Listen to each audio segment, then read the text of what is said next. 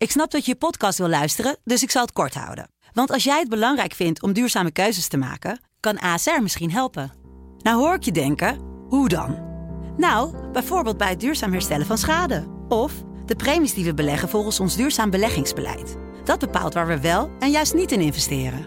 Wil je meer weten over welke duurzame keuzes ASR maakt? Ga dan naar asr.nl slash duurzame keuzes. ASR doet het. Zo, dan kan je nu lekker naar je podcast luisteren. Dit is Spraakmakend, een podcastserie van De Telegraaf. Met daarin echte verhalen van echte mensen, verteld door henzelf. Deze podcast is eerder als video verschenen op 14 juli 2021. Je hoort Pim CD. 4,5 maand geleden overleed Sharida Tuinvoort na een cosmetische ingreep in Turkije. De 39-jarige moeder van drie kinderen wilde wat aan haar buik en billen laten doen en daarna stierf ze in een ziekenhuis in Istanbul in de armen van haar moeder Julie, die met haar mee was. Julie, jij bent hier ehm, omdat je anderen wil waarschuwen voor die ingreep die mis is gegaan en ook omdat je nog op zoek bent naar een advocaat om dit aan te vechten. Fijn dat je er bent. Ehm, we hebben alle tijd, dus vertel rustig je verhaal. Het is kort geleden. 4,5 maanden geleden dus uh, overleden. Ze is naar Turkije gegaan. Wat wilde ze precies laten doen? Uh, uh, hoe heet dat? Tummy-tuck. Mm -hmm. En wat houdt dat in? Nou, je, je buik van tummy-tuck, je buik wordt gedaan. Maar bleek ook dat ze de billen zou laten doen. Want dat wist, ik wist wel van de buikcorrectie. Ja. Maar bleek dus dat de, ingreep groter was dan dat zij ook mij dat ik eigenlijk vanaf ja, wist. Het is eigenlijk vet uit de buik. Buik en dan spuiten ze weer. Dan doen ze Brazilian, Brazilian butt. Ja, lift. precies. Om dan stevigere billen Ja. eh, te krijgen. Die ingreep die was dus eh, in Istanbul. Ehm, wanneer ging het mis na die ingreep? Hoe is dat gegaan? Nou, ze is de 24e geopereerd. Nou, ze is s'nachts teruggekomen. Dan weet ik al zelf, als je geopereerd wordt aan iets... dan ben je met je narcose voordat het uit je lichaam is. En 26e, kijk, 25e, daar ruik je wel iets. Maar dat zijn de, de, de, de gazen en die operatie. Ze hebben we er verschoond. Zag er nog redelijk uit. Ja, dat heb, overigens voor de duidelijkheid meteen, dat heb je zelf gedaan, hè? Ja, Ja, want Ja. er was geen arts, er was geen begeleiding. niemand die je helpt eh, met iets. Je moet alles zelf doen. Weet je, ze zeggen dat het niet zo is, maar het is wel zo, want ik heb heel veel zelf gedaan. Mhm. En eh 26e zei ik, ik vind, eh, ik vind het ruiken. Dus ik zei ook, ik vind dat ze stinkt. Het ruikt naar, lijkt wel, eh, als je vlees openmaakt of wat net over tijd is en je ruikt, dan krijg je, daar rook het naar. Nee, nee, is normal, is normal. Ik dacht, oké, dat zal wel, maar ik maak haar wel zelf schoon. Ik breng haar zelf naar de wc. Moet haar laten lopen. Dat doe je. Maar er is niemand die jou helpt. Helpt. En je bent toch een ziekenhuis. Ja. En elke verpleegster die ik wat vroeg was... Oh, is, no, is normal. Want het is een, een, een afdeling die door de cosmetische arts in een ziekenhuis wordt. eh, ja, Ja, volgens mij, die wordt gewoon afgehuurd van alles van dit. Maar Nee, ze dus lag wat ik- ook, voor de duidelijkheid, want jij had op een gegeven moment in de gaten... het gaat niet de goede kant op. Eh, maar er was geen intensieve begeleiding, er was geen medicatie. eh, ze lag niet aan allerlei draden om in de gaten te nee, houden. Ik, nee, nee. Helemaal niks. Ook, helemaal niks. Ik heb ook filmpjes op mijn telefoon ervan, maar ik heb alles lopen filmen. Op een gegeven moment is het dus echt... eh, Ja, 27 fout gegaan. februari. Ja. Wij gaan 's ochtends samen. Ik zei, je moet wat eten. Alles een klein beetje soep, maakt niet uit. En je moet wat even een beetje aansterken. En dan gaan we een stukje lopen. Zodra je aangeeft dat we een stukje gaan lopen, dan gaan we lopen. Dat is goed. We gaan lopen. En ik denk van hier naar daar. En ze krijgt het warm. Dus ik zeg, we lopen weer terug. Maar je hebt ook die badjas aan. Dus wij, ik zeg, ik trek die badjas van je uit. En dan gaan we bijkomen. En dan gaan we... Toen zei ik, weet je wat we doen? Maak hier de ventilatie zo gaan. Mhm. En dan gaan we hier wel rondjes lopen. Want of we daar nou lopen, of hier vierkantjes lopen, is ook goed. En toen kreeg ze het benauwd. En mijn zus belde toevallig. En ik moest hulp roepen. En ze zeggen, no, we're coming. One moment. Zijn met anderen, zijn aan praten. Ik heb drie keer gevraagd, ik heb hulp nodig. Het gaat niet goed. Ja, het gaat niet goed. En niemand die naar je luistert. Echt niemand die naar je luistert. Je moet nagaan, je hebt je kind in je hand. Je loopt te roepen. Je vraagt aan je zus aan de telefoon. Wil je in de gaten houden? Je moet, gaat hulp roepen. Niks. Ik zeg, ik heb hulp nodig, nooit normal. Ja, wat nou? Neem even lekker een uh, slokje als, uh, als je wilt. Neem ook de tijd, want het is heel, uh, heel heftig. Um, maar je hebt lange tijd om, om hulp. Ik heb lang om hulp geroepen. Ik heb lang om hulp geroepen.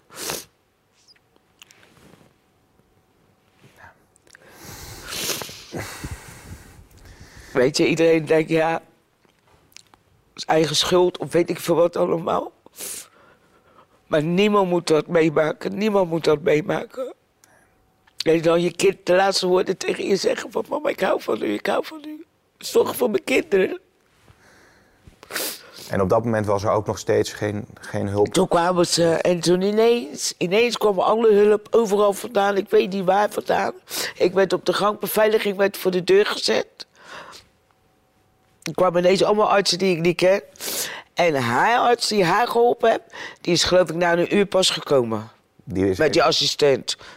Ja, het is een dramatisch eh, verhaal. We hebben er ook even over gehad van tevoren. Voor jou is het natuurlijk ontzettend zwaar, omdat je nu ook de drie kinderen van je dochter, je kleinkinderen moet, uh, moet opvoeden in haar ja, huis. ook, wil eh, dat. woont. Dat wil je, dat wil je natuurlijk ook, uh, ook graag doen, omdat ze willen, haar natuurlijk heel Ze willen bij elkaar ja. blijven. Ja, dus dat is, dat is ongelooflijk zwaar voor jou. Um, volgens jou is het duidelijk dat daar grote fouten zijn gemaakt. Er zijn grote fouten, niet alleen bij... Mijn dochter heeft het niet overleefd, maar er zijn bij andere patiënten ook grote fouten gemaakt. Ja, want um, ben jij met anderen in contact gekomen, ook in Nederland? Ik ben met anderen in, ne in Nederland contact gekomen die ook een advocaat zoeken. Dus ik zeg ook, en we zeggen onder elkaar... als we één advocaat kunnen vinden... en dat gaat niet alleen om één persoon, gaat het om meerdere. Ja, want daar er zijn genoeg getypeerden die mis... die, die, die gebudget zijn, die, die misvorm nou... Die, die heel hun leven littekens meelopen. Ja. Uh, we hebben natuurlijk, want dat, dat moeten wij ook doen als, uh, als journalisten... contact opgenomen met de assistent van deze arts. Die zegt er is uh, een trombose, trombose opgetreden, een, een, een bloedprop uh, in, in een vat is dat, of in een slagader of in een ader. Als je dat hoort, wat, wat, wat denk je dan? Nou, het is toch nalatigheid. Ja. Maar wat hebben ze zelf gezegd over wat er is misgegaan na afloop? Uh, longembolie. Longembolie is eigenlijk ook weer... Longembolie, maar ik heb jou net, ik kan ze niet op tv laten zien... ik heb jou de, de littekens, ja. laten, de operatie laten zien... Als ik die aan iemand laat zien, dan weten ze al genoeg. Nee, voor, want dat is inderdaad niet iets wat we nu uh, willen laten zien. Maar je ziet uh, dat, dat in ieder geval na de operatie uh, het niet rustig hield. Maar nee, dat er echt. Het, alleen maar erg lijkt wordt. erop dat er, zeg ik als leek, maar dat er inderdaad infecties achter de infectie. zijn. Ondertussen uh, is het zo, jullie dat, dat heel veel Nederlanders uh, zo'n ingreep doen. Of het nou op de Dominicaanse Republiek is, of, of, of het nou in Turkije is. Ja. Er wordt ook vanuit OVG, ziekenhuis in Amsterdam, uh, hiervoor gewaarschuwd. Maar het zijn reisjes all-in. Je vliegt ja, je krijgt all-in, ze maken het heel mooi. Ja, dan kan je ook toerist uithangen. Je komt in een heel mooi hotel terecht. Dat is echt zo. Ja, ja en dan kom je in het ziekenhuis terecht ziekenhuis waar Sherida lag, zag er niet uit. Kijk, het ziekenhuis kan oud zijn, maar je kan het wel schoonhouden. Ja. En jij zegt eigenlijk ook tegen die mensen die misschien begrijpelijkerwijs, uh, net als jouw dochter, zeggen: het scheelt zoveel geld. Het scheelt misschien duizenden euro's. Ik ga dit doen. Het scheelt. Het, ik weet niet wat die operaties hier in Nederland kosten, maar al scheelt al is daar goedkoper. Je leven hangt er vanaf. Ja. Ga je hier informeren. Doe het hier. Waarom moet je in het buitenland gaan doen?